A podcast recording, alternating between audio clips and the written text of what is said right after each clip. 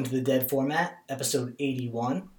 My name is Ian McEwen, and I'm joined tonight by my co host with the Bostonese accent, Tom Smiley, and we're talking about legacy. I don't get what this reference is. Do I have a Bostonese accent?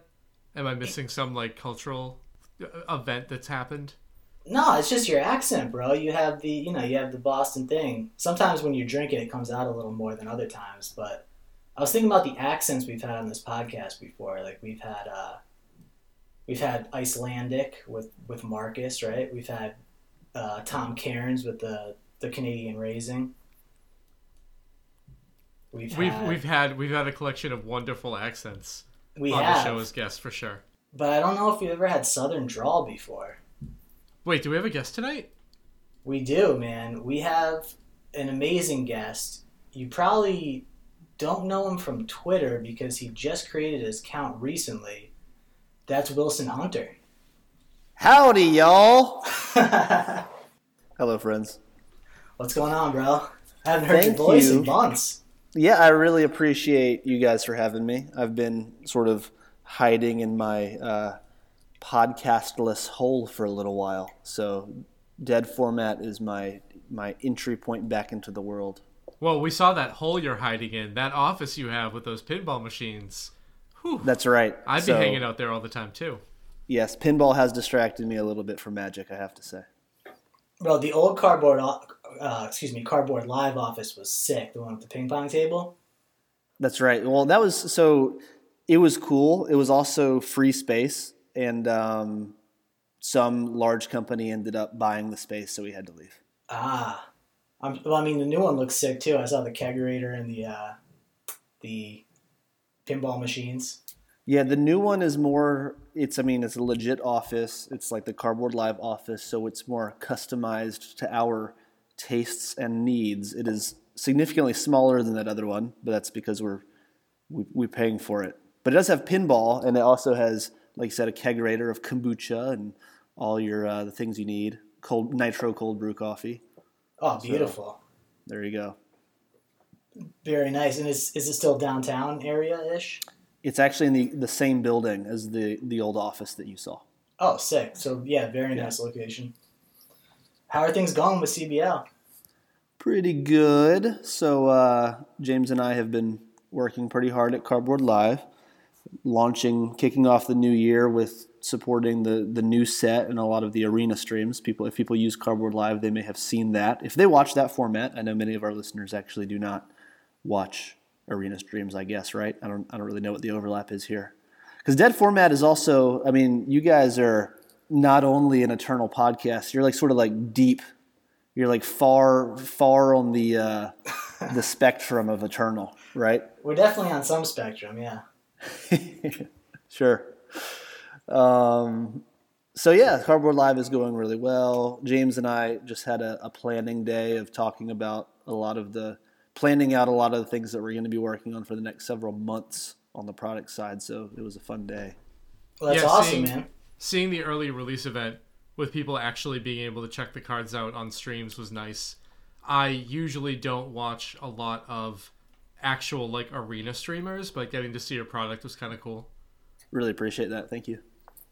Yeah, no, definitely. I was I was checking it out too because it was the first time you could see the cards. Like I, spoilers at this point, I read them, and because we, we do like the the set review, we I actually read the rares. But like I don't retain the information. I don't know if it's me getting older or just there's been too many magic sets at this point. But until I actually like see the cards being played, I don't really process them. So I was definitely watching too. Yeah, I feel you. I've sort of gone deep on well, not only because of Cardboard Live, you know, knowing some of the cards, but on uh, Cube, sort of obsessing over what I'm going to add to my cube from this from this set. So uh, Oh yeah, you're a big cube head, like a big I enjoy it blockhead, a I guess. that's right. So we're actually ha- we're we're christening this office space with a cube weekend this weekend. Some of my my buddies are coming up, and we're just going to cube. Gonna be a fun time. any Bravermans part of the party? Yes, multiple Bravermans will will be in the office. Oh, sick. Jealous. Indeed. Yeah, that was a fun cube, man. I noticed you were you were maybe uh, piecing off a few cards. Yeah, I'm not selling anything that was in the cube, Okay, but uh, yeah, just some extra cards that I that I had. So gotcha. Yeah, I was worried about the cube when I saw that, but I'm glad to hear. I also I noticed I was just looking when we were waiting for Tom to get on the call. I was looking at your cube, the the new list that you posted, Uh-huh. and I was happy to see my girl, Knight of the Reliquary, make a triumphant return. Oh, that's right. So you you actually that's pretty good memory because I don't think Knight was in the cube when you when you came, right? It wasn't, and my third pick was Karakas, and my fourth pick was Maze. And Oh snap! I, I waited the whole draft for Knight of the Reliquary, and I figured it must have just not shown up that draft. oh no, I never realized that. Well, no, you It did a- send me the list. It was my own fault for assuming. Oh, that's true. It is a 720, so when eight people draft it, you see half the cards. Right, So you yeah. never really know. Yep. Yeah, I was surprised to find Knight was not in the cube, but I'm glad that it has uh, been restored to its rightful place in the 720. No, Knight's fun. I mostly I added Knight actually because of exactly the interaction that that you just gave me. Because I think that it's good and it's a solid card to have in the cube. It's not like so good that I think it needs to be in every cube. It's uh, first of all Selesnya or Green White or whatever you want to call it is a stacked guild, um, and then those colors don't really want for three drops. So I mean, obviously it's a great utility card, and there's awesome a lot of awesome utility lands in cube, but it also just becomes one of these like mid-range cards in a color combination that you know I don't know. It's I'm not. I, you're probably turning red in the face from my, my smack talk of night. night. Night is good. I added it back to the cube, so therefore I think it's it's a good card. But yeah, It lets you do interesting stuff, you know, like It does. building land tutor packages, like have, having outs to combo when you're in crappy colors. no, that's a lot of fun. And there there are a lot of really sweet lands, and my cube actually has a lot more lands than normal because one of my cube philosophies is that because of the high power level of a cube and the fact that you actually uh, get way more playables, obviously, than a regular limited format, and you're actually cutting quite good cards for your deck. Um, I put a lot of lands, so the, it's it's something like two and a quarter lands for in every pack on average Oh, wow. and uh, and because of that, I just it just you know makes people draft uh, need to draft a little bit better than generally picking from like the best like 29 really great cards that you you can play in your deck. Um, also, it just gives you more you know more powerful picks, and it just makes things more interesting. So there's a lot of lands in the in the cube.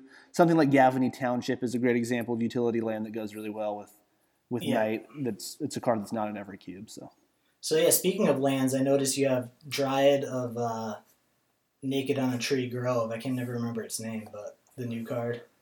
That's right. So I'm it's it's a fringe card for my cube. However, it does enough good things that I think it's worth putting in. And, and actually, for all the reasons I just sort of trash talk Knight, you could say the same thing about this card, which is it does a lot of things okay in just sort of like a decent sort of valuey, mid-rangey sort with a little bit of a higher end deck. Um, but it does enough of the stuff well that I think it's it's solid. I like the sort of base green splash a bunch of things deck, being able to at least support that so that one person can play that every now and then. My cube doesn't overdo that so that everybody is just having a terrible mana base, but I do like for one person in the draft to be rewarded for for picking these cards that let them, you know, basically play four colors, and that sort of helps out with that deck. Oh yeah, for sure. And Tom, actually, I don't know if you know this, but Tom's actually the highest rated MODO cube player.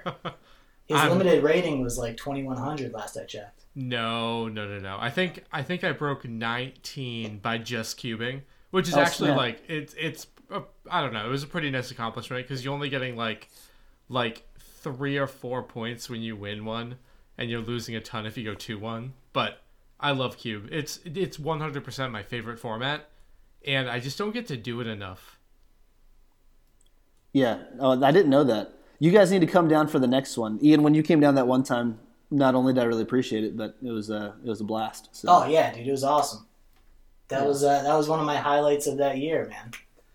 That was uh, that was a good trip, and I have family down there too, coincidentally. So Yeah, yeah. No, that's cool.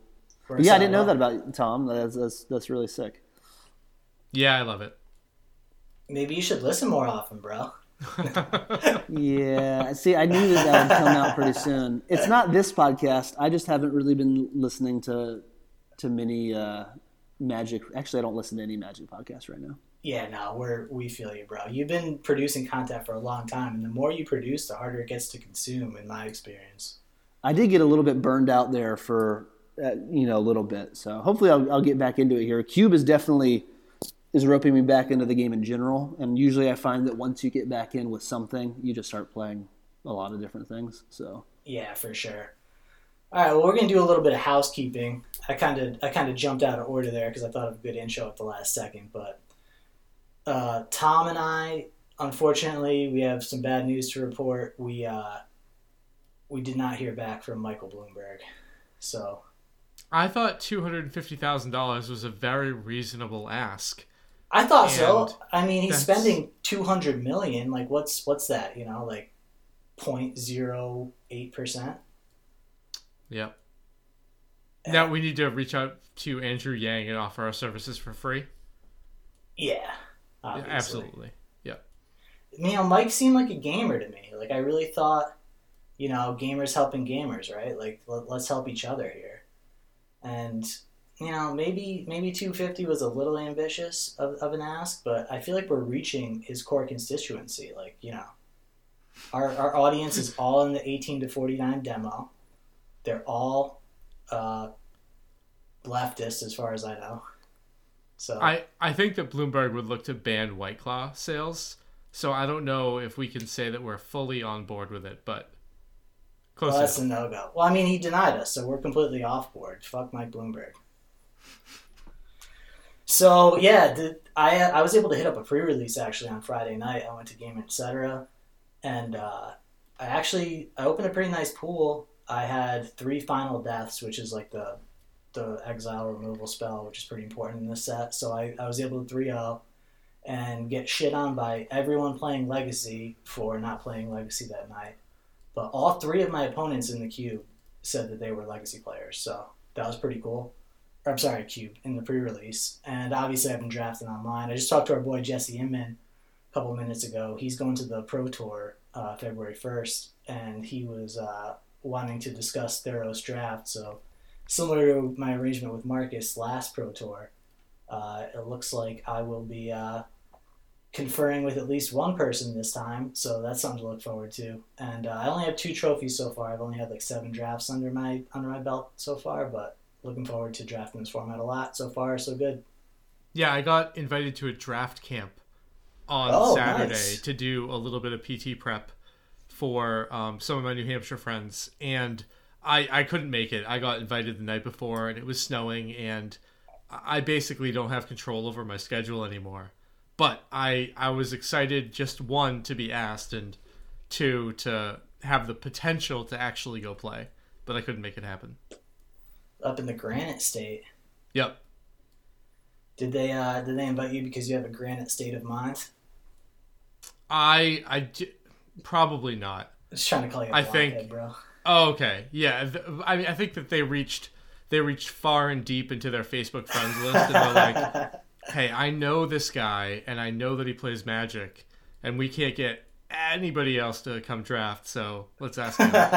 it was it was more like that. no, you're selling yourself short, bro. How how disappointing is it though that we have a Chiefs versus Niners Super Bowl? I so one. I was so on board with the. I, I wanted the Titans to win. I wanted the Titans to roll through. Of course. I am glad that Rodgers lost. Fuck Um, you. I'm I'm sorry. I'm I'm sorry. Actually, I'm not sorry. Screw them. Um, but I really wanted to see the Titans win, so it's unfortunate.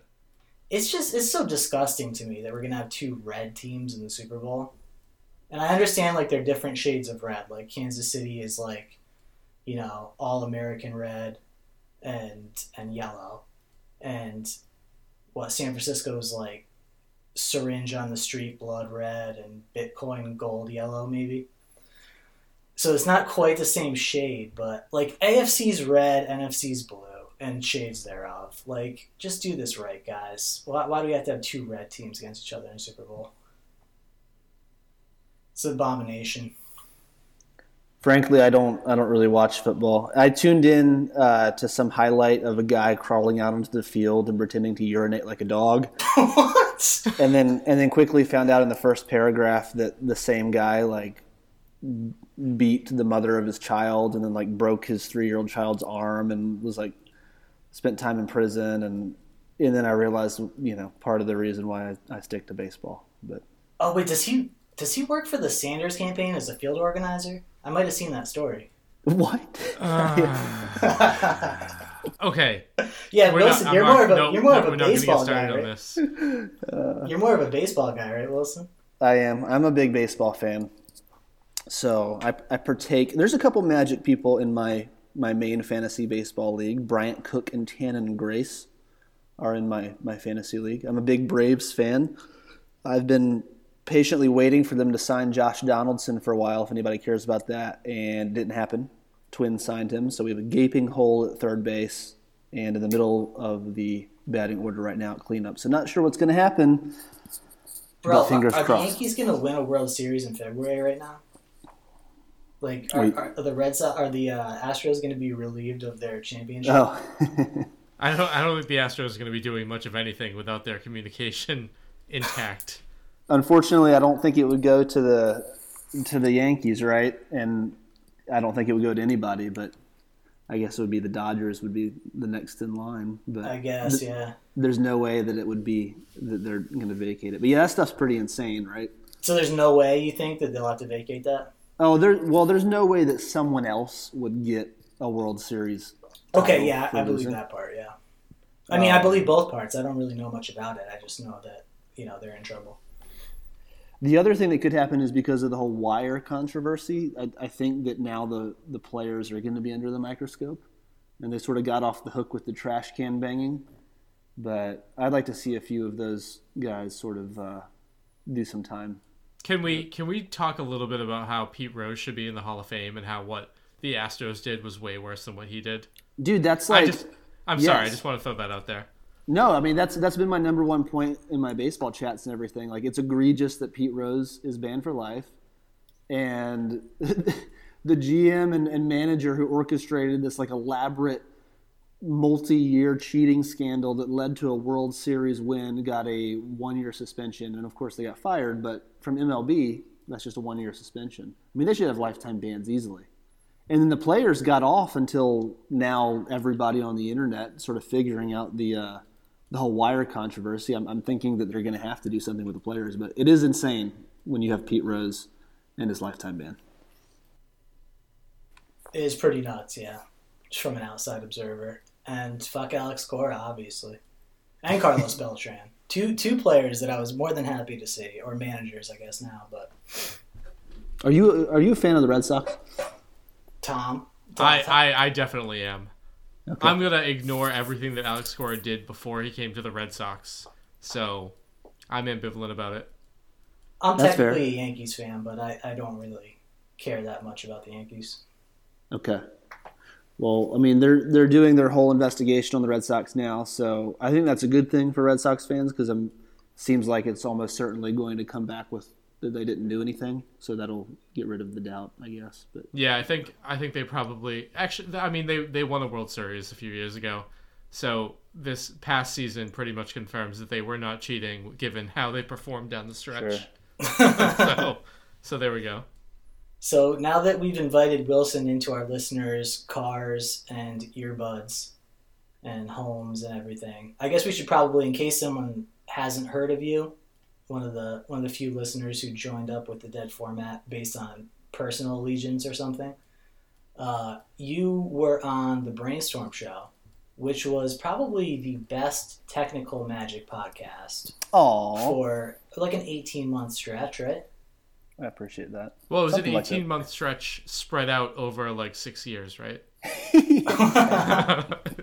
yes. Actually, I was thinking about this. You guys actually covered pretty. You, you released episodes pretty regularly during what I consider the dark months of Modern Legacy, which were the time between when Dig and when when Cruise was banned and when Dig was finally banned, which was like the heart of 2015, where we were sort of struggling through that Dig meta, and there were just a few playable decks that really optimized for Dig. And you guys did some work on like Death Mentor. I remember like some uh, some good stuff trying to uh, trying to fight the menace that was dig through time. It's called Esper Dementor. I played it at Eternal Weekend. How'd that go? Yep.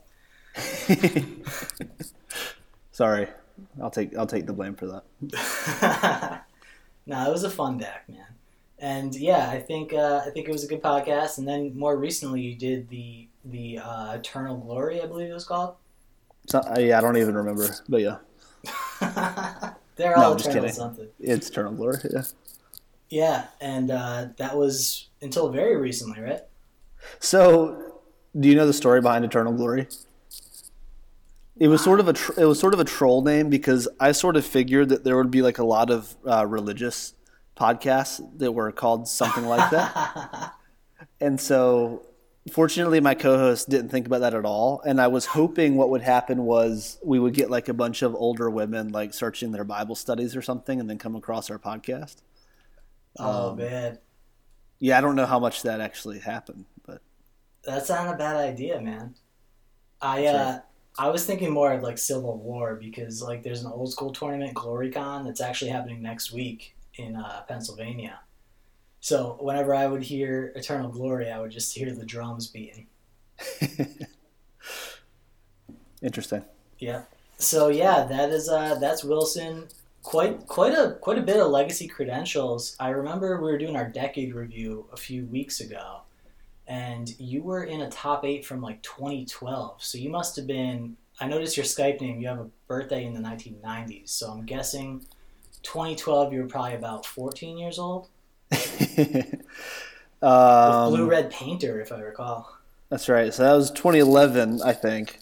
GP Providence, Yep, yep.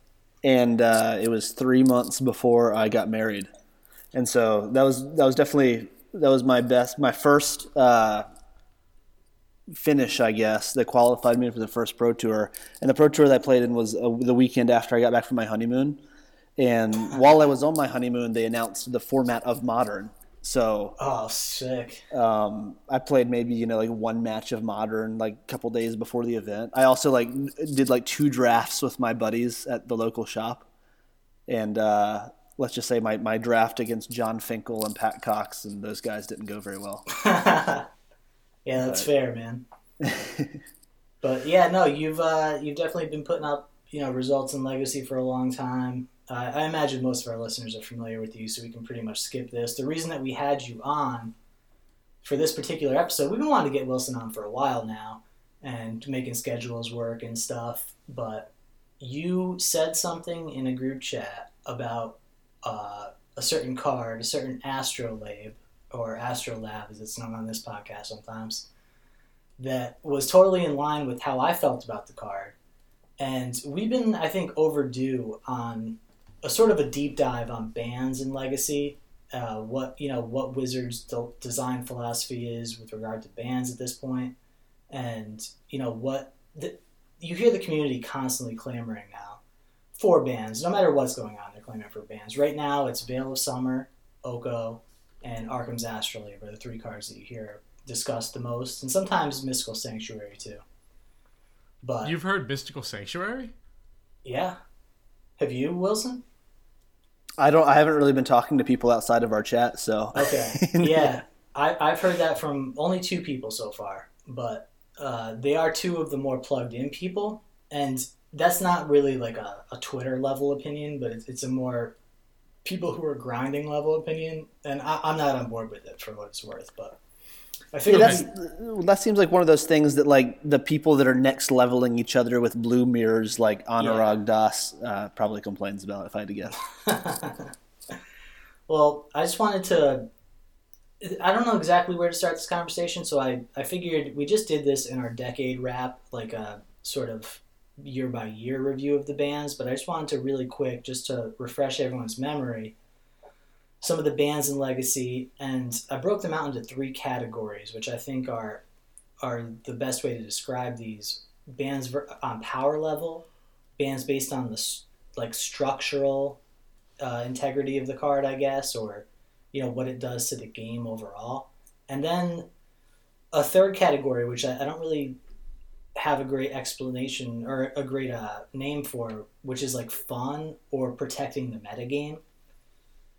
So, Shahrazad was the first legacy band of the modern era. That was 2007. I'm not sure that anyone was playing it, but uh, organized play brought it to the attention of the design team that it was a structural problem for the game because you could potentially be drawing out these games and it also created like a space problem if you're having like a large tournament if you can imagine having sub games on the same table you know in the middle of a long table at a gp so that's a good example of like a structural ban.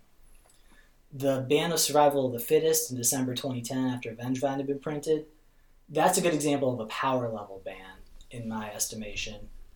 And the ban of and Six most recently in November of 2019 the the reasoning on that ban, they did give uh, some numbers indicating that Rug Delver had like a 55% win rate, but they also mentioned cards like Thalia and Mother of Runes by name. They mentioned that Legacy looked healthy beforehand and looked less healthy afterwards. So they they mentioned the card being hostile towards X1s, being abused with Wasteland, and being you know, stifling to the metagame as reasons for their ban. So I'm going to call that like a fun protectionist sort of ban. So those are like the three archetypes I would say of, of bans. And I think it's important to look at the language that WotC's using these days because they give us these long write-ups of, of why they're banning these cards. And I think that this is all good stuff when we're digging into these bans. Yes. so hey, I, I have a question, Ian. Yeah. Are we going to talk about Sensei's Divining Top at all? I mean, we can we can sort of bridge right from the uh, Shahrazad argument into Divining Top if we're talking about structurally what Divining Top does to tournament times. And I know that ex- very experienced Miracles pilots aren't sitting there wasting time with Top, but if you walk through the mid and lower tables, at the tournaments during the Miracles era, man, it was going 20 minutes over every time. And most of the time, it was a slow Miracles player to blame. Yeah, if we go to the announcement from from WotC for top, I have top as straddling the line between power level and structural because their actual Forsythe wrote this, not Ian Duke. And Forsythe said, Miracles has been the best deck in the format for some time. We were hopeful this would change over time, but it has not. That alone is not necessarily enough to move to ban a card from the deck, but Top comes with its own host of issues that center around the timely conclusion of matches in a tournament setting. Coupled with the power of the Miracles deck, this is reason enough for us to take action. What so, about the uh, the sign in the parking lot? Is that a whole new category of like vigilante pressure? Well, I think it is, right? And actually, top is the dividing line in my notes between the glory days where we had small announcements and everyone agreed that the cars needed to go. And the modern days where Twitter decides what gets banned and WotC's sort of just following the herd. Can we talk about a particular match of Magic the Gathering that I played against Tom with the card Sensei's Divining Top in my deck? Uh, okay, so I'm I'm still okay. Grand Prix Columbus started off 9-0 did quite a bit of testing but none of my eh, miracles opponents like were of the quality of a of a day 2 grand prix. And i remember the game 3 where i made the decision to double true name and then try to jam through the win. And i remember casting brainstorm and hitting a fetch land a noble hierarch and a stoneforge mystic and losing the counter war over a blood moon and getting terminus while you were at one life. And that was a very sad was that my first loss of day two or was it my second? I remember we were both live for top eight at that point. Yeah let me think. Um, i th- i lost one match before top eight and i think it was yeah it was day one. So uh, so yeah you would have been x1 at that point. Okay that was rough. That was a very rough match. My first my first meeting with Wilson Hunter. And my second was at a limited Grand Prix in New Jersey where I was just sitting there and recent top 16 Pro Tour competitor Wilson Hunter with Mono White Vampires came up and said hi to me and it made my day. So to two very very well remembered meetings. Well, Tom, I didn't know you. Uh, uh, I think that like the first time that I met you may have been GP Columbus match. Was that correct? Yeah, it definitely was. Yeah, because you're definitely a, a, very good player, and I, I think I started hearing or seeing you do well at more of these legacy events after that. And you may have been before that. I just you know we're in a different region than you, but uh, but man, that was like an insane match. Like that was like maybe the coolest match of that whole tournament for me. And I'm not just saying because like I think we both it was just a lot of decisions and I think we both played pretty tight and it came down to like the narrowest of, of possible margins, you know. Um, I don't know. That's just one of those things that I'll definitely remember for a long time in terms of playing Legacy. It was, it was just cool. Oh, definitely. That was the first. Uh, so that was the first 9-0 I ever had, and I had a few more after that. But that was the first day two where I was really thinking to myself, like, this could actually be it. Like, I could top eight. I felt like I was really well versed in the format because one of my good friends that played Legacy moved upstairs from me, and we just jammed games for like for months. Um, but I, my testing group for the Miracles deck, which was obviously at the top of that time, just wasn't wasn't the caliber caliber of players that I played in day two. So I lost to another Miracles player who had Crucible in their deck, who actually oh, Wasteland locked me. I lost to you and I lost to Jerry Thompson. So rip, rip my day two. But I got to beat, uh, I got to beat Tom Ross and a few other people in day one. So if you look at my tournament, I just like it was awesome to play that many quality people. Dude, my uh, my win, and I, I know this we're sort of going on on a rant here, but my my winning in to the top eight of that event was a 50 minute game one in the Miracles Mirror, and my opponent had Cavern of Souls and Red Blast Oof. in his in his main deck. it wasn't Joe. But I also had the nuts uh, on the play, so I went top into counterbalance, and I think I even let me think. Yeah, I think I even mold, and all of my cards were top counterbalance, two lands, force blue card. But my opponent had the red blast on the draw, so like it was, and then ended up getting a cavern to like jam through like maybe a mentor or something.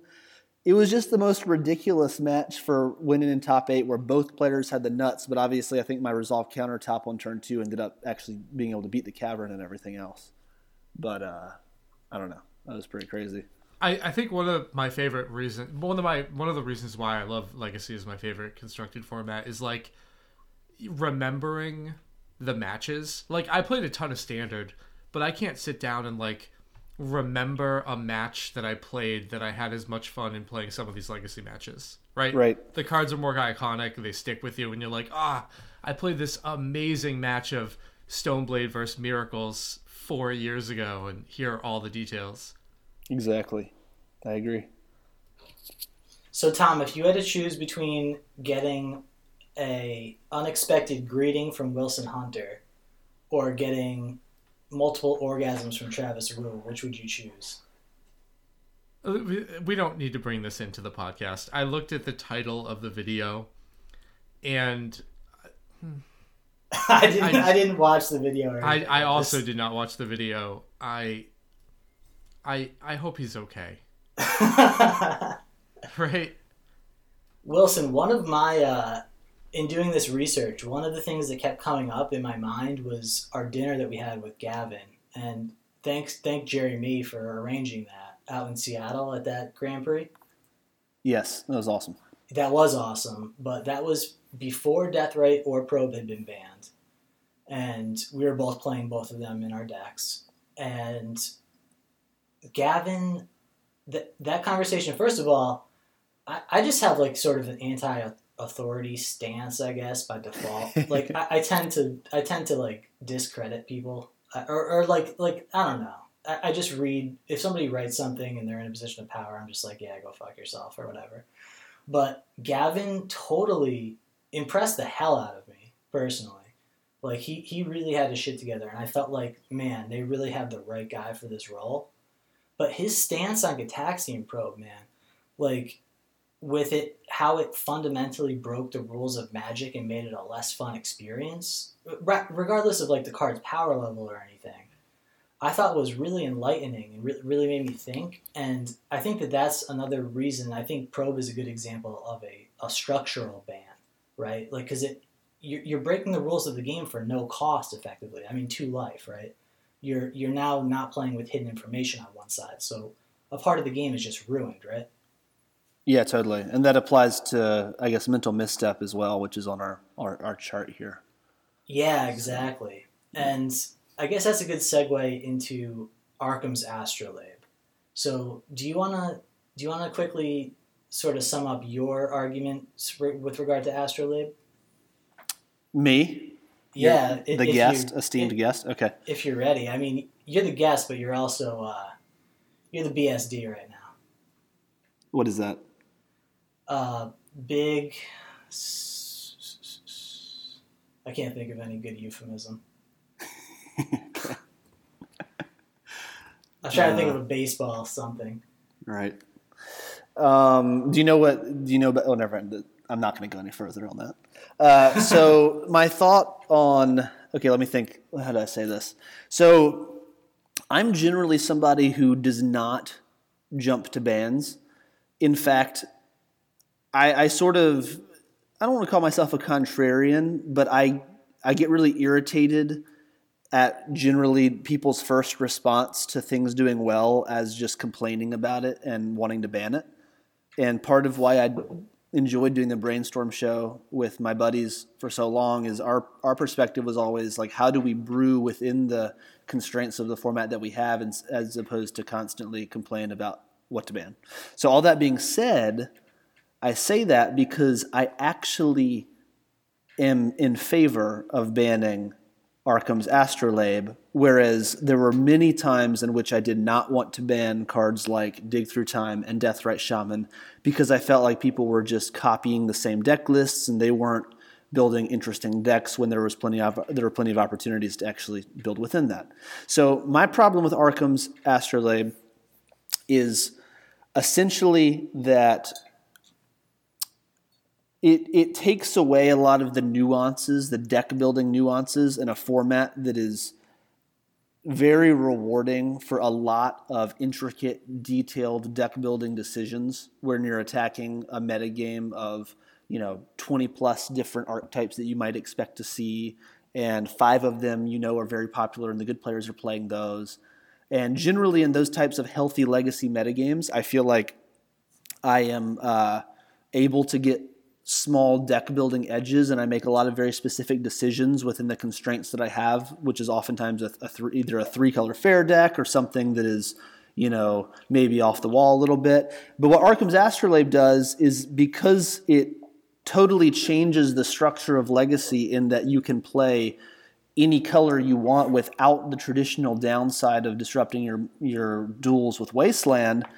Uh, a lot of the powerful cards that people are also complaining about banning all float to the top, and then you can play those in pretty much anything. And then I feel like it just becomes good card soup, and it's just not very enjoyable. So I know that's a lot of rambling for me to say. Basically, I think cards like Oko, for example, while being extremely good, uh, traditionally could have balanced themselves out if we if you weren't able to cast Oko and everything else that's good in the legacy format all in the same deck, all without being susceptible to Wasteland. And the biggest slap in the face is the positive interaction between Astrolabe and Oko as well, which I think is just very frustrating. Bro, you're Um, blowing the whole load here. Sorry. No, this is this is exactly what we were talking about. It's going to be so much more well received because Yeah. Wilson said it. Oh. They're like, "Oh man, Wilson is an absolute genius. You should check him out on the Dead format because Yeah, you gotta put he you gotta put Wilson Hunter in capitals in our t- show note title. Abso- absolutely. You may not know this. Actually, I now I see why you invited me on because in reality, most people in Legacy hate me, and uh, so I'm sorry that yeah, you guys didn't realize that. But yeah, that's my argument. Yeah, I'm I'm totally on board with with that, and I, I would echo your sentiments. I I am not traditionally appealing for bands. I I do think that once I spoke to after that conversation with Gavin, I was completely on board with banning probe, and that that like I said qualifies more as a structural ban. I didn't really think Death Deathrite needed to go, but I think there's an argument that can be a structural ban too because it was a Birds of Paradise you could play off Underground Sea, and kind of broke the rules of Magic. And there's a lot of sort of color pie purists that would make that argument still. And I think that Astrolabe is just so much worse in that regard. Like, I I always brew mid range blue decks. Like that's sort of my little niche. What I what I enjoy playing and I'm just not brewing anymore because I keep winding up in the same spot. And it kind of reminds me of watching my wife try to back out of our our driveway, which is just like a straight line back, but there's walls on either side. Where it's like you start backing up and then you have to like move forward a little and back up a little and move forward a little. Like I'm trying to brew and wind up in a different spot, but I in the end I keep winding up in the same spot, right? And that's so. Really are you experience. are you letting our listeners know that your wife, who is a brilliantly talented surgeon, might not be able to back a car out of your driveway? I mean, it's possible. yeah, it's, it's a little. I'm sorry, but yeah, I, I, I personally, and you know, the the best argument I think against banning Astrolabe is something that our buddy Tom uh, Cairns brought to my attention this week, and something we talked about too a while ago, is that I think it is lowering the cost of Legacy for a lot of people and putting a lot less stress on the dual lands where modern players can make the jump pretty easily where they only need like you know one sea and one volcanic or something like that because they, they can play like a four color control deck that's really basic heavy. But ultimately i don't think that it's worth the price. Like that is great. That is a great upside of the card. But the the cost is really stifling the metagame because you, you can't th- these decks aren't being held to the same this there's not the same price of playing these multiple color cards like blood moon back to basics wasteland. You don't have these vulnerabilities that you should have when you're associated with going into multiple colors. So tom yeah, how do you feel? Yes yeah, yeah there, oh, uh, there so there used to be like this sort of system of checks and balances to keep things that were too greedy in check. And like Wilson talked about how Wasteland isn't effective against these decks, and you just brought up how Blood Moon isn't effective against these decks. There really isn't anything stopping this like this five, four, three, whatever color value arms race where you just shove all these two for ones and cantrips into a pile and aren't able to be disrupted because you're still super basic heavy. So I think we're sort of all on board with that. So I have a I have a couple additional points. My counterpoint to the it's more affordable argument is that there were plenty of affordable options that weren't four color blue control before Astrolabe. And I would argue that now if you're a halfway decent player, you're sort of bottlenecked into these types of decks and sure the, these types of decks may be more affordable. But, you know, there's there's plenty of other things throughout the healthy history of legacy that were way more affordable than even Astrolabe Blue, for example. Yeah, like blue um, white miracles with one tundra or whatever. Sure, yeah. I mean, that was that that several pros actually did very very well with in some Grand Prix, right? Right. With some budget looking miracles lists. And those are like blue decks, you know. We're not saying you have to play burn or death and taxes or something like that. Depths, some budget choice like that. Sure, I mean, but but even then, those were those were also. I felt, I felt that. That's pretty funny. But those were sort of pillars of the format too, in, in their different days. And you had like Maverick uh, before Maverick was banned. You know, green white Maverick. There's all these. There there were eras in which there were often uh, very good decks that were somewhat affordable. And um, so I just don't think that that's a great argument in terms of why Astrolabe needs to be there. My other thing that I want to point out when people bring up Death Deathrite Shaman, sort of some of the things you were saying, Ian, about it be breaking the color pie and all that, there's a huge difference, and that is that Death Deathrite Shaman creates games in which you as the opponent interact with the Death Deathrite Shaman. Sure, it's the best creature in the format. Sure, it has a lot of different abilities on it, but you can kill it with just about anything, and therefore it affects your deck building. It affects all of your in-game decisions from turn one onward. Astrolabe is something that the, the value is already there. It costs one mana, uh, it gets the value, and there's really no great way of interacting with your opponent playing this card in their deck. It's almost a losing proposition to try to interact with it because it's just not, you know, that, that was bad for you. And um, so that's, that's really the problem that I have with the card. Yeah, no, I, I definitely agree, and I think that it's very invisible too. Like you know, it's easy to to sort of think that we're overstating the impact that the card has on deck building, or you know, people point to specific top eights recently where maybe there's only been one astrolabe deck or even no astrolabe decks, and say, oh, this really isn't a problem. And I just want to emphasize that we're not saying that this is a power level ban necessarily. Like we're not saying and they actually had this guy on Leaving Legacy this week. I, I gave it a listen. There was this guy Ryan or Brian, something like that, and he was saying that the best way to beat Astrolabe decks was to play a deck like Tess, and I agree. Like you, you know, you're you're casting this do nothing spell on turn one. You're not holding up spell pierce. You're not you're not casting Thoughtseize. You you know you're you're foregoing interaction on turn one, and you're generally not a daze deck if you're playing Astrolabe. So you're you're really taxing your forces and, and force of negations now.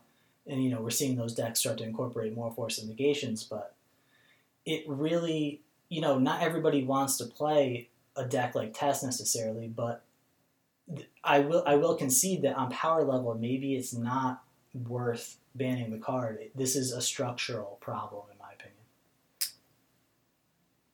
Yeah, sure. I mean, yeah, you might want to play Tess. I was actually considering it also because I just wanted thought it'd be sort of fun to to make Bryant happy. Um, oh, that's his name, Bryant. Yeah, thank you. I thought it was Brian. Is it Bryant? Oh, maybe it's Brian. I'm not sure. Um, but at the same time, another thing, another I guess what you call it an issue is that the hate that they have printed for these types of decks has really gone up quite a bit in the last two or three years. So as long as you have the what we're calling structure of astrolabe, you'll always be able to react to these different axes of the format attacking it because there's so many answers printed now. And uh, maybe week to week, you might be able to try to get some edge against it, but at the end of the day, it's hard to see how the metagame can shift back to anything other than this being dominant for a while, unless they print something else egregious, which will probably just be played in this deck. So yeah, I mean it's pretty hard not to be able to be played in this deck. Yeah, you can print some like Thought-Knot Seer 2.0 or something, and probably would not be played in this deck. But yeah, and actually, I think that yeah. Mystical Sanctuary or Mystic Sanctuary, or whatever it's called, is one of the the number one uh, things that I think is actually helping combat the Astrolabe meta share right now. Because if you want to be playing a deck that has three islands in play, you're actually, you know, incentivized to start playing dual lands again in your multicolored deck. So I've actually noticed more decks not not leaning as heavily on Astrolabe, but sort of having a mediating effect, I think, on the number of prismatic vistas and astrolabes that we're seeing. But that's not healthy to rely on something like Mystic Sanctuary to, to give the you know dual lands a spot in the in the format. Yeah, so that makes sense. One thing that you mentioned, Wilson, when you were uh, when you were Pete Rose stealing a base, running out ahead, was the effect that Astrolabe has on the other two cards we mentioned, which were Wrenn and Six and Veil of Summer. And I think that you're exactly right with regard to Wrenn and Six. Like, you know, Astrolabe is just a free sort of become an elk, right? You, you make you make your first elk off not even having a food in play. Mean with so, Oko? Yeah, I'm sorry. What did I say? Wrenn and Six. I'm but sorry. I did. I, I have some other thoughts about Wrenn and Six, but go on. so yeah, it, it just synergizes really well with Oko. It also synergizes with Teferi, where you can you know return to your hand and draw two cards that way. So it just it just plays really well with the, the planeswalkers in this miracles Bant miracles suite that we see now.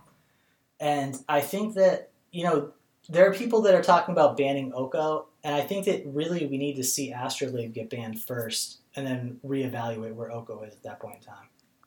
Yeah, I actually think cards like Oko are pretty interesting in Legacy, and uh, I know people might cringe for me to say this, but I would even I would dare say that they are good in Legacy. Three plus mana fair cards that do uh, some grindy stuff. It's usually other cards in the format that are causing those decks to be degenerate in some way. Um, you know, I mean, I, I, it's certainly not the same thing, but we went through some times where people were really unhappy about Leovold and really unhappy about True Name Nemesis. I mean, True Name Nemesis is a mini Progenitus, right? But a lot of these cards had the issue of Deathrite Shaman. you know, being powered out too quickly, and mm. Deathrite was really the culprit. I see that in many ways it's it's similar here uh, in that I'm just plugging Oko straight into a, a, legacy format maybe a couple years ago, and sure, while while it's like Jace the Mind Sculptor power level, uh, maybe even a little bit better than Jace the Mind Sculptor. I think that that's actually a, the type of thing that Legacy wants more of. In fact, I think Jace was is not ever been a great Miracles card. I, I top aided that Grand Prix Columbus not playing any any Jace in my Miracles deck. That's right. Um, and so I know it's a it's a little bit of a of a of a non sequitur there. Other than yeah, I mean, I, I actually just think is pretty cool. I, in, in Cube, and I hate to be the one harping on Cube all the time. It's an amazing Cube card, but it's also a really fun card to have in the Cube. It's a multicolored card that people will first pick sometimes, but it's like, you know, it's just not over the top by itself, in my opinion, for for an Eternal format. Um, no, and I really like it because one of the things that I always was a little down on about Legacy was that Abrupt Decay was sort of the only the only playable answer all. I guess you know Council's Judgment is kind of also a playable answer to everything, but it's a three mana sorcery that requires two white, so it has a very severe deck building cost. And playing it on curve is is really challenging. Like you know you're tapping out on your turn like Abrupt Decay was lightweight and could answer a Chalice and was a defensible card to have in your deck game one. And now Oko, we do have this answer to different strategies like Blood Moon, or not Blood Moon, but Chalice of the Void. You know, problem permanents that you don't really expect to see, or like, uh, you know, I'm trying to think of good examples, but you know, stuff that you don't expect to see in game one. Now you have a game one answer to that in your deck. So I do like it from a gameplay perspective, I guess, in that regard. But the, the main problem that I have with Oko in theory is that it, it doesn't end games the way that Jace does, like uh, in, in a timely fashion. Like making a 3 3 takes two turns, and it's not ticking up to some grand ultimate the way Jace is. So just that the games go too long and end up feeling, the end game ends up feeling the same every time. And you, wait, you think J- you think Oko is slower than Jace the Mind Sculptor with killing your opponent? Well, don't, least... don't you just brainstorm with Jace all the time? Like if you're playing against a bolt deck, you plus it and then you brainstorm. But yeah, Jace doesn't really ultimate, does he? I mean, just people in my experience, I guess, my limited experience with Oko and my tons of experience with Jace is that people will scoop more often to Jace because of the inevitability of it.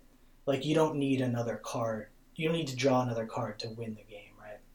Like it, it, it will do it on its own. Like you, you've you've locked out cards, and now the first time you fateseal the person, they basically just give up, right? Because you're you're working towards an inevitability that's already on the board. Whereas with Oko, yes, you can make food and then make it into tokens and then slowly attack.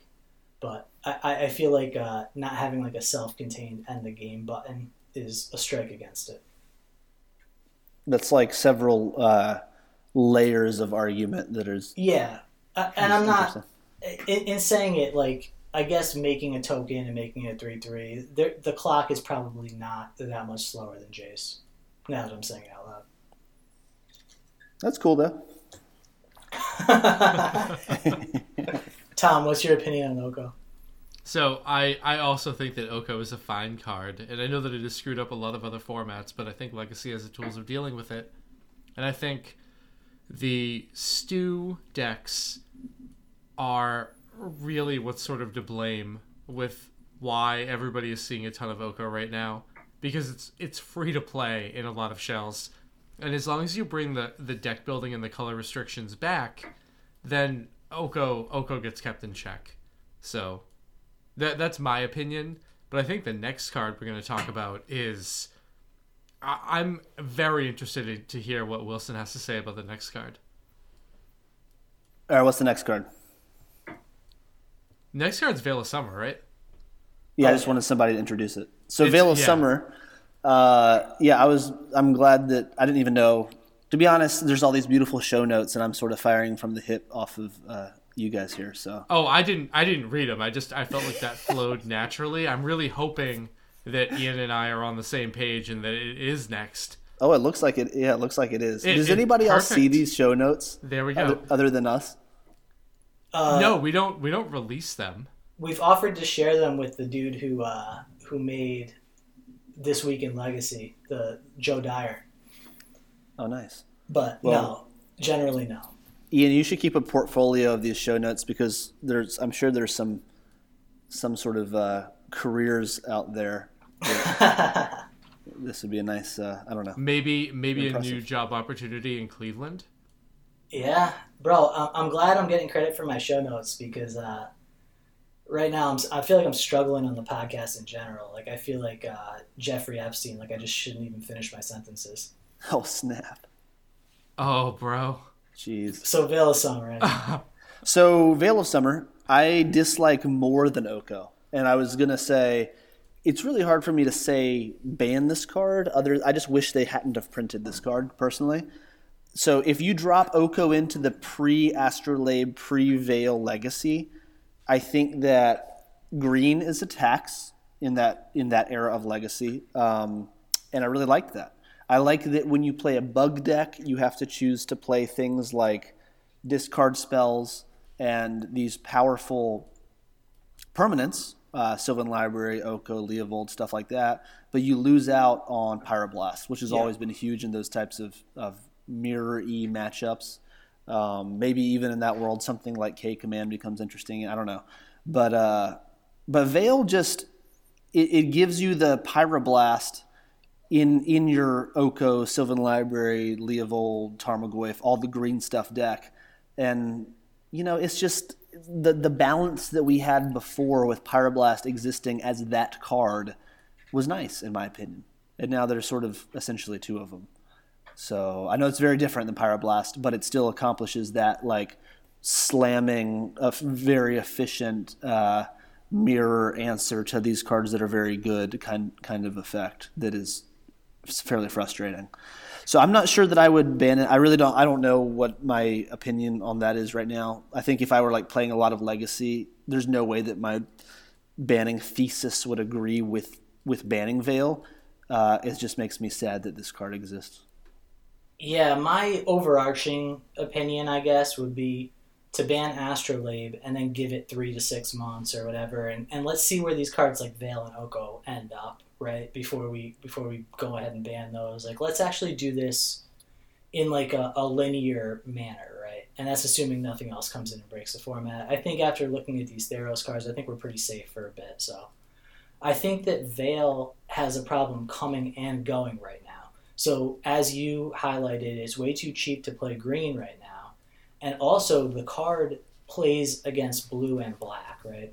So you've got discard and you've got counter spells, and it, it plays a bit against pyroblast if you're playing blue and they're playing red. You know, th- those are the the use cases really, and it's dead in the other cases. So right now with Astrolabe, you have an environment where it's easy for you to play green, and it's easy for your opponent to be to be playing more colors too, namely blue and black, right? So I think that I would like to see what they'll look like in in a more color stable environment where you know there's a real cost of playing four colors, and then take it from there. Because I do think that it's, it's potentially a problematic card, and the card that I lined it up most with was Mental Misstep actually, because so many decks can play it right now. But I, I kind of want to bring it back to a place where there's a real cost to playing green, like you highlighted, Wilson, and then see how how uh, I guess what the meta share of Veil would be then. I think it also disincentivizes playing playing a discard based deck where before you if you were playing a Thoughtseize deck you you really felt like you had an advantage in the early game with being able to map out your plays and stripping whatever your opponent needed but now playing a Thoughtseize deck when people are playing main deck veil it just it seems seems like something that isn't really what you want to be doing Yeah, or at least be boarding out of, right? i could be very wrong about that but that's that's what i think of as well No, I actually I think that that you're more right than the metagame is, honestly. But Wilson, what were you gonna say? No, I wasn't going to say anything useful. I just it's Offer, offering support, just general. That's right. Uh, just nice guy Wilson. something like that. Now there is a uh, an interesting difference when I don't know. This is sort of tangential, but when I'm looking at this chart of cards that have been banned and thinking about now, there's been a big shift in legacy in general in the last couple of years, which is the access to information on websites like MTG Goldfish and streamers in general having the new and hottest tech uh, live on Twitch every day. And I'm thinking back to you know that GP almost 10 years ago now where I played Painter and it was a mental misstep tournament. And i played four missteps in my deck and i remember everyone thinking like oh there's no way painter is a good deck choice in a format where one of half of your combo is a one drop and everybody's playing mental misstep. Like i played against like some uh, rock deck that was playing four mental missteps in it. And i even had like goblin welders and tops and all these one drops. But the thing is is because it was an era of less information and also people being a little because of that uh, less good at playing legacy people would always misstep the first thing you played. So i would next level them by playing a top and then following up with a welder and getting the top engine going and all these different things while also having my own missteps. And it was just i think a little bit easier in that era uh, just because of the time where you could actually do some things with these cards. But then i guess flash forward now, and sort of my point is that because of the way in which Legacy has gotten very competitive and the manner in which a lot of players uh, know how to the, the correct lines and ways to play these cards sometimes the power level of the cards can't be mitigated by by these things because your opponent often has learned how to play it whether watching so, streams or whatever. Yeah go on. I, i'm gonna i'm gonna step in on that because right now i am I had this thought as we were talking earlier about Blizzard Entertainment just re-released uh, the version of Warcraft that came out 15 years ago, and it's the the exact same game, and it's the game that I'm playing right now. And the idea of how things like can't can't go back to being that the same as they were before. So when when you were speaking earlier, I was talking about like, well, what would happen if right now we just decided hey everybody loved playing that like 2011 2010 2012 legacy. L- let's let's just start to play the format with those cards. Let's say all this new stuff let's forget about it. Let's have a tournament that's legacy 2011 bro let's call and, it Pioneer and how and how like is there actually a name for it You're talking no, you about just, everything up to Pioneer. Up. But how that how that new spread of information and access and like all of those things that used to give you an edge to to make it a little easier are just gone given how quick people people have no, like access to that knowledge now and it could just never go back there. Anyway, that's that's a thought that I had. That's right. I do want to clarify, as the co-founder of Cardboard Live, that I do think access to information and gaming is a good thing, uh, and sometimes it's a sort of like I don't I don't want to call myself like elitist, but sort of like the competitive player's problem, if you will, when people start when it becomes more difficult to to spike events. But that's just it's still I, I still think it's better for the game when more people are having more enjoyment of the the formats that they're playing, uh, and the aggregate, the average skill level gets higher. I think is is generally a positive in my opinion. So. I would say that actually, and I'm not positive that I'm following the, the main thread right now, and I'm sorry if I'm not, but I think that actually we're in sort of a, a weird spot right now where we don't actually have perfect information, but it's presented as perfect information because if you look at the figures that WotC's giving out, they mention uh, w- with regard to Wrenn and Six specifically, they said Rug Delver has maintained a 56.5% win rate and earned over three times as many 5 finishes as the next deck. We would have no way of knowing those things. And most importantly, it has a favorable matchup against each of the other 10 most played decks. You can't scrape MODO data anymore, and they're not releasing absolutes on, on the number of 5 that a deck has because they're, they're, they're not printing uh, lists that have duplicate cards, right? So yeah, I I don't think that's my argument. So I would say, Ian, that it's not a matter of the average player having perfect stats necessarily, or uh, that sort of level of access to data. I think it's it's information in that uh, from an educational standpoint. I think as a as sort of an average level player, you can watch all of the best players in the world playing Legacy pretty much every day on a stream.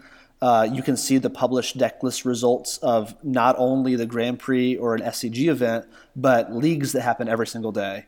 And just just those two things together, just totally change legacy culture. I mean, I remember like I was improving in legacy by grinding with like four of my friends in a dorm room, and what we were competing against were other collect like small collections of people and how they were playtesting with each other and no one was really doing this like daily just like massive intake of live video to figure out how to play these decks because that just didn't really exist at the time for the legacy format Tom, can you put like a Bob Dylan sort of like crooning behind Wilson's soliloquy there? Oh, definitely. And and honestly, there are so many legacy podcasts now that are, are literally just talking about that every week that I'm glad that we have one less.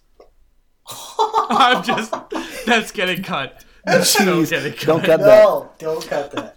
audience needs to know where you stand So, bro, I, I didn't understand your, your World of Warcraft point though. Is it that that you didn't go back or you did go back? No, no, no. That that I did go back. I'm, Okay. I'm literally playing right now, but the like the game has changed because Oh, it all doesn't the feel things the that used to be challenging and fun to work through and hard because that that information of how to do it wasn't easily available and you had to figure it out for yourself are gone right that that information that you had to be able to work your way through with a team of people is now easily available to everybody to where the Ah. challenge of actually working through playing it and figuring things out on your own is is just gone So now Naxxramas is like a coloring book. That's what you're saying. no well they're they're rolling it out in phases and that will not be a coloring book because that will actually be hard but all of the early stuff that people remember really struggling through is is just kind of a joke Gotcha. when you That's say a you're nice- literally nice playing it right now are you like right as we're recording right now tom Bro, Uh, you hear him I- hammering on that mechanical keyboard. No, I'm trying to. I, I'm picking some dream foil right now. So dream, yeah, I need I need more dream foil. Blackwing Lair is coming out shortly, and uh, I stopped PvPing to record with everybody. So, yeah, Oh, we appreciate that. yep. I th- thank you. Patreon.com/slash the dead format. I was really bad. So I was really bad at those types of games. So I really don't even know any of the things that you just said out of your mouth. However, I did play casually, and I just remember like fishing for two straight days for some sort of like turtle mount. And that was like I think that was my only memory of, of World of Warcraft was I spent like literally like forty eight hours fishing with my friend in the game. Bro, when I tell stories about the month I played World of Warcraft, it sounds like when people tell me stories about doing heroin. Like I'm like, yeah, I called out of work. I like wasn't shaving. I stopped washing my face. I had acne. Like I, li- it literally consumed my life for one month. Well, dude, the so I'm the fishing thing for me is what really opened my eyes because I really enjoy fishing in real life. And I'm gonna go fishing sometime. oh yeah, let's do it. But it made me realize I was like, why am I fishing? So I, th- I think if I were to if I were doing anything else, if I were like you know killing some hobgoblin somewhere, I don't even know if that's in the game, you know. It was the it was the act of fishing. I think there was a, it was like a divine act, opening the curtain, showing me why aren't you doing this in in real life? And it just sort of that's when I cut it off. Yeah, yeah, some of us didn't cut it off and just spent years of our life playing it.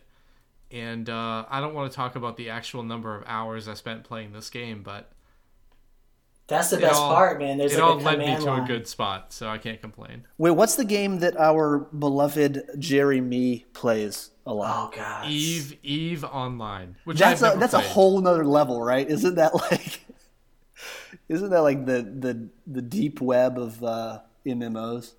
Yeah, I, I feel like they, they don't actually play a game. They they just it's ex, they they keep Excel spreadsheets, and um it, it's like fantasy accounting.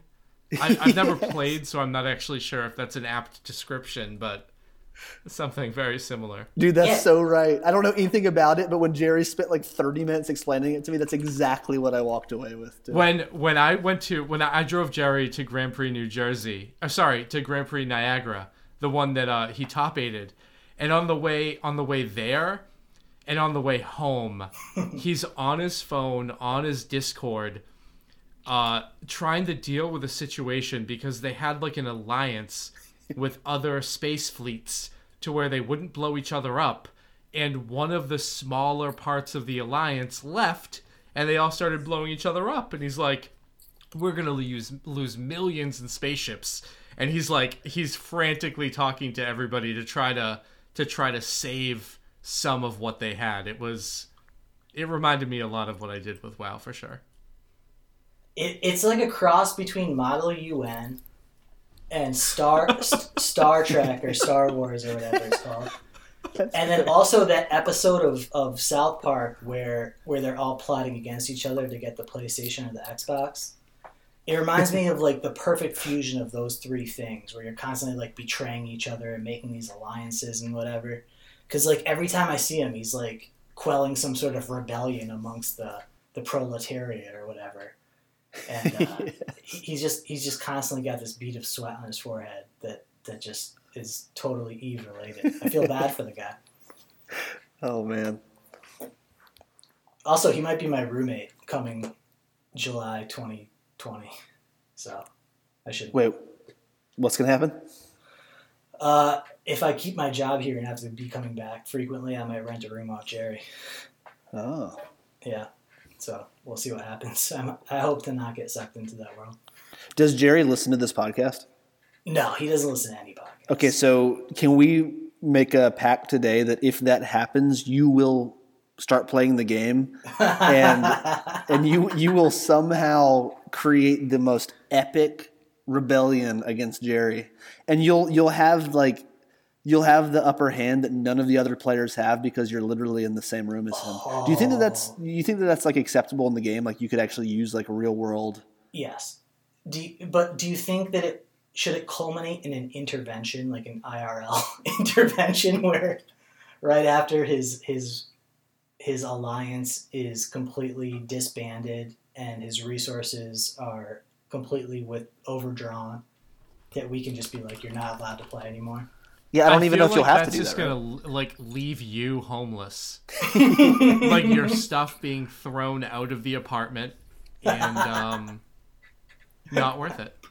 Or you could probably extort quite a bit of value from the apartment using in-game resources. All right, so the last thing on my notes are Gitaxian oh, yeah, right. probe equals stealing signs. Okay. What do you think about that, Wilson? Yeah, yeah, that, that, that sounds good to me. I don't know how I missed that one, but I just want to check everything off this list. Yeah, no, that's uh, relevant, clever, and apt comparison. I wanted to also, I forgot to give a shout out to our boy Topher, resident bread tuber, MZ Frost, for winning the Legacy PTQ on MODO this weekend with Grixis Delver. Dude, oh. you know that I had no idea that he was from Maine or even American. For some reason, I always thought he was British. Well, you got that that like extra e on the end of his name. Yeah. He's I he's American though, I guess. I had an email that I definitely need to talk about from Hackbird about their tournament that they're doing at SuCon. Continue. Oh, nobody's gonna bite. Oh, I got, I got you. Okay. No, I Hackbird sent me something about their tournament they're doing. We're supposed to talk about, but I'm playing World of Warcraft, so I don't want to open up Discord to read it. uh, but I, I, wanted to get somebody with the SuCon reference, and I congratulate both of you for not falling for it. Fair enough. Nice. All right, bro. If you want to find any of us on Twitter, at Ian18125 at T Smiley MTG. Uh, I don't actually know what my Twitter is. I think it's Wilson Hunter, right? No, I try. Oh, it's uh, it's Wilson underscore MTG. Okay, and congratulations on finally moving into the uh, digital realm. Thank that, you. Was, that wasn't a joke earlier. You really are on there. The Cardboard Live account is me and shared with James, but when I get on Twitter, I get on the Cardboard Live account. So now, yes, I I have an account, but I have been checking out Twitter through that before before that. So Interesting. So yeah, our Dead Format Cast account is not me. It's strictly Tom. okay, So when he when he tells Brian David Marshall that he doesn't know shit about diabetes, that's not me. That's Tom. That's Oh, that's that's snap. That was And- so. I was on. do I was on better. the Do wrong. better, I was Tom. absolutely on the wrong account when that happened, and I was like, oh, oh, this is not good. And when he told me that's not how diabetes worked, I was like, I'm just gonna cut my losses right now. you got wo- And you got woke I'm gonna scolded hard. Go away. Yep. jeez, I think Dead Format was one of the first ten accounts that I followed on Twitter. Wow, uh, That's that's that's big achievement. that means a lot. We should get a trophy for that. Yeah, and I, I certainly have not followed Eternal Glory podcast. I don't know if I followed Leaving. Does Leaving a Legacy have a Twitter? Sometimes. Oh, I have a question. Is Tusk Talk still a podcast? No, but they have an active Twitter because they they shouted out like for all you legacy player legacy podcast talking shit about Enchantress, I'm coming for you. Oh, Like, oh, oh, that's cute. That's really cute. What so you? I, I gotta tell you guys this. They, there's some there's some person that's named W Hunter, who is a Magic player, and I think that their Twitter just says W Hunter, and they're oh really yeah. And they're into Legacy. They have and they have very different views about the world and a lot of things than I do.